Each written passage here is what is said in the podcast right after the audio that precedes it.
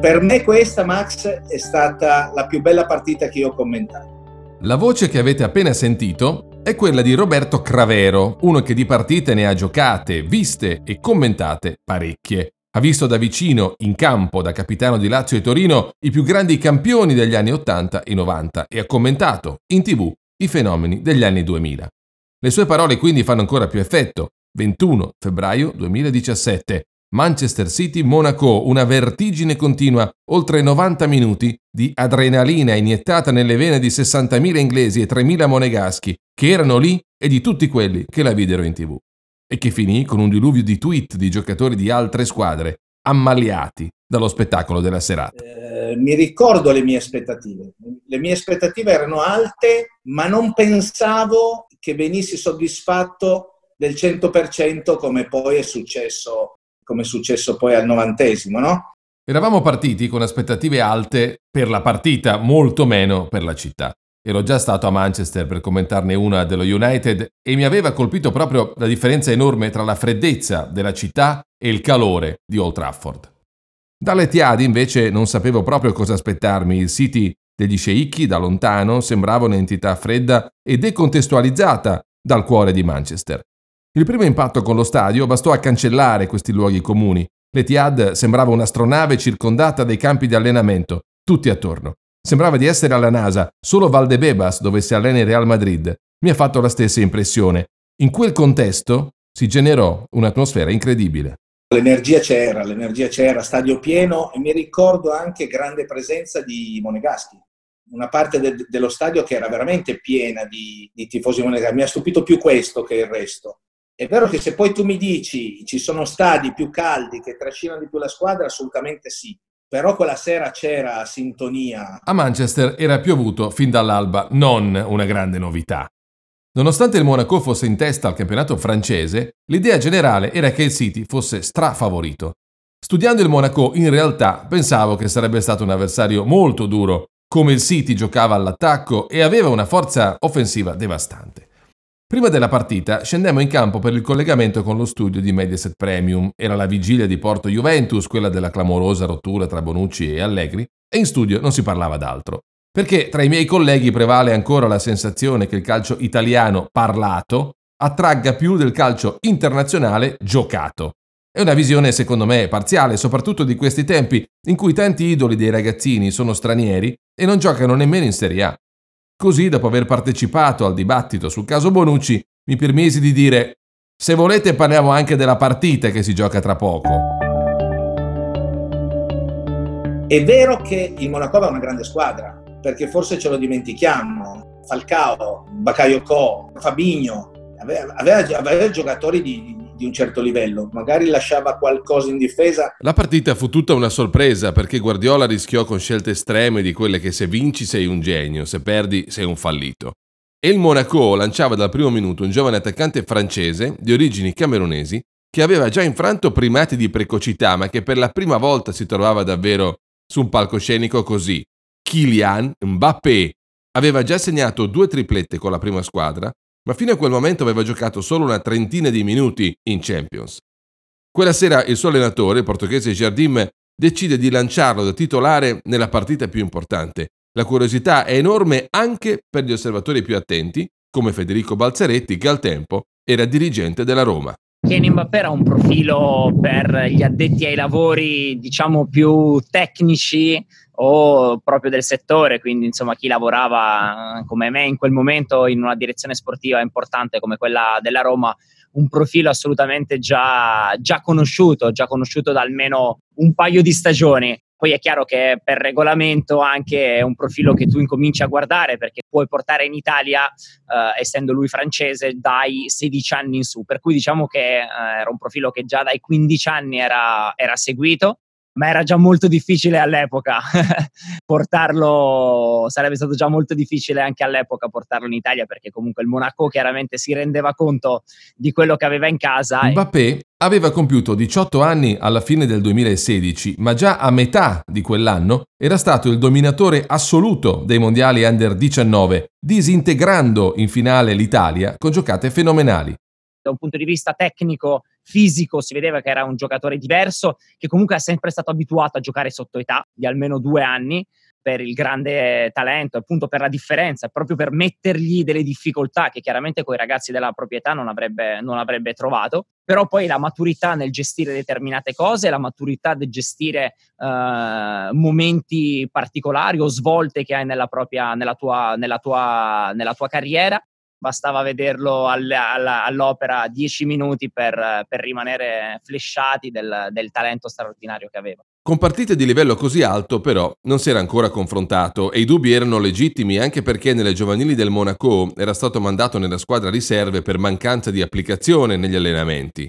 In realtà bastarono pochi minuti per capire che aveva tutto per entrare nella storia del suo club e della Champions League. Il clima british, con una pioggia leggera ma insistente, esaltava ogni contrasto e aiutò lo sviluppo vertiginoso della partita. L'1-0 del Manchester City, dopo un'azione di straordinaria velocità di Sané e Sterling, il pareggio di testa in volo d'angelo di Falcao e poi il gol formidabile di Mbappé, uno scatto fotonico prima di quel destro folgorante all'incrocio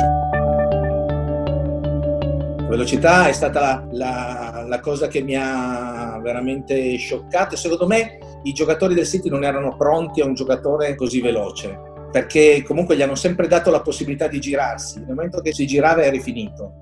E poi la freddezza nell'occasione del, del gol, perché lui si presenta un po' defilato, però non trema, c'è una maturità clamorosa. Se tu mi dici la cosa chiaramente che ti colpiva immediatamente, sì, era la, la, la qualità tecnica applicata ad una velocità straordinaria. Non sempre si ha la fortuna di rendersi conto del qui e ora, cioè che si sta vivendo qualcosa di magnifico e che resterà forse irripetibile. La serata però è talmente appassionante che io e Roberto Cravero ci guardiamo e con l'intesa di anni di telecronaca insieme basta uno sguardo per dirci che stiamo vivendo realmente una partita memorabile, l'epifania di un futuro pallone d'oro ho visto il Kuhn fantastico, Sterling, giocatori veramente di grande qualità, non tanto equilibrio tattico, questo sono obbligato a ripeterlo perché se qualcuno poi l'andrà a vedere vedrà che le squadre sono, sono lunghissime ed essendo lunghissime facilitano i, i, giocatori di qualità che ci sono a metà campo e i giocatori che, che, davanti in attacco giocano l'uno contro uno e nell'uno contro uno tutte e due le squadre avevano dei giocatori straordinari. C'è stato, c'è stato innanzitutto l'esplosione di un fenomeno perché è da lì che si è iniziato a parlare di Mbappé. Prima si sussurrava no, di Mbappé. Lì, lì, lì ci ha dimostrato quello che poi è diventato adesso. Cioè la partita che lui ha fatto a, a, campo, nel campo del City è da 9,5, perché 10 io non lo do a nessuno, forse solo a Diego. Di Mbappé si parlava appunto già prima della partita per i primati che aveva stabilito individuali e di club, ma il confronto tecnico era con il campione al quale aveva sottratto proprio quei record, Thierry Henry. Per molti le similitudini tecniche e fisiche tra i due erano evidenti, per molti ma non per tutti. Molti dicevano è il nuovo Henry, il nuovo Henry e io mi ricordo che dissi non c'entra veramente nulla con Henry Henry forse meno portato ad andare in profondità, gli piaceva più che altro, aveva quella velocità ma con palla al piede, no? Ed era più tecnico, la palla sempre attaccata al piede aveva il dribbling, aveva la capacità di saltare l'uomo in velocità, lui più in progressione. Ci aveva fatto vedere due, due allunghi di, di 30 metri che sono stati clamorosi. Il paragone più ingombrante, però, è un altro. Era veramente il giocatore, infatti lo dissi, che ricordava più di tutti eh, Ronaldo il fenomeno per velocità, anche per struttura fisica, questa potenza, anzi probabilmente rispetto al primo Ronaldo lui era già muscolarmente più sviluppato, anche nella parte superiore, quindi già fisicamente più, più spesso. Primo Ronaldo ce lo ricordiamo al PSV con delle gambe grandi ma sopra probabilmente un pochettino più esile no? e questo anche probabilmente la generazione il fatto comunque che si sono stati introdotti allenamenti diversi il fatto che il fisico del calciatore comunque negli ultimi vent'anni eh, sia sicuramente cambiato evoluto è un giocatore che assomiglia a tuttora del giocatore che più si avvicina in assoluto a, uh, a Ronaldo il fenomeno le accuse di blasfemia si sono sprecate perché ha avuto il coraggio di avvicinare i due nomi in tv o sui giornali fin dalle prime esibizioni di Mbappé? Nella velocità assolutamente sì, ma esclusivamente in quello. Cioè, Ronaldo il fenomeno io lo metto nei primi cinque dei giocatori mai esistiti al mondo. Lui dovrà crescere. Ronaldo aveva una tecnica diversa, aveva una tecnica nel portare palla ad altissima velocità, palla incollata al piede. Mi dà l'impressione che Mbappé gli piaccia di più allungarsi palla e poi andarla a prendere.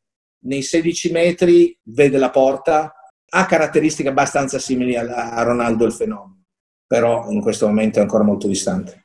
Con il peso di un'attenzione diventata globale in pochi giorni, Mbappé non ha tremato nemmeno al ritorno e dopo il 3-5 dell'andata ha trascinato il Monaco al 3-1 che valeva i quarti di finale.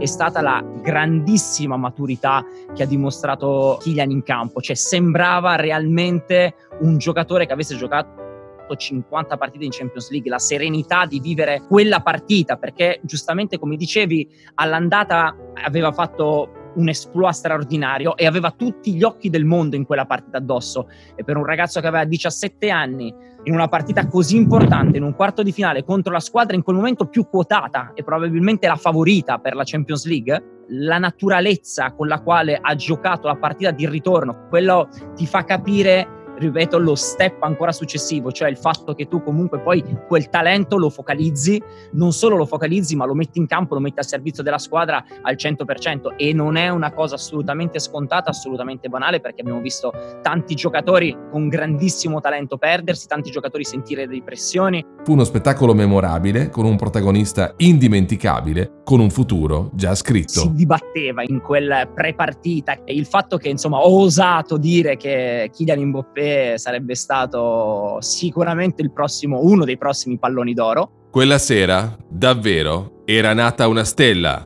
all'Etihad. Io c'ero. È una produzione Dopcast.